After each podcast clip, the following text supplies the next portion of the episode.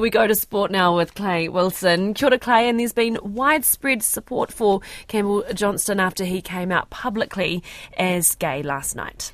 Kia ora, Mani. Yes, the president of an Auckland based gay and inclusive rugby club says the first All Black coming out as gay is a significant milestone for the sport and the rainbow community. Former prop Campbell Johnstone is the first openly gay All Black coming out publicly last night.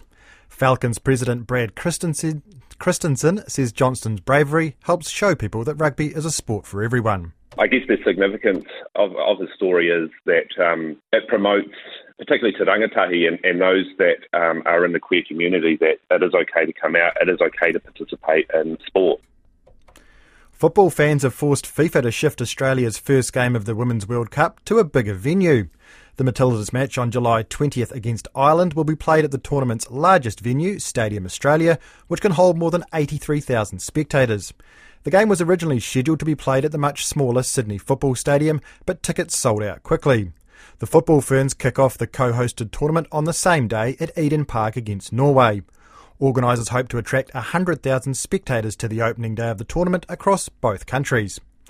And Everton have named former Burnley boss Sean Dyche as their new manager on a two and a half year contract, replacing Frank Lampard at the English Premier League club. Meanwhile, West Ham United are through to the fifth round of the FA Cup. Their 2 0 win over third tier Derby County sets up a clash against Manchester United.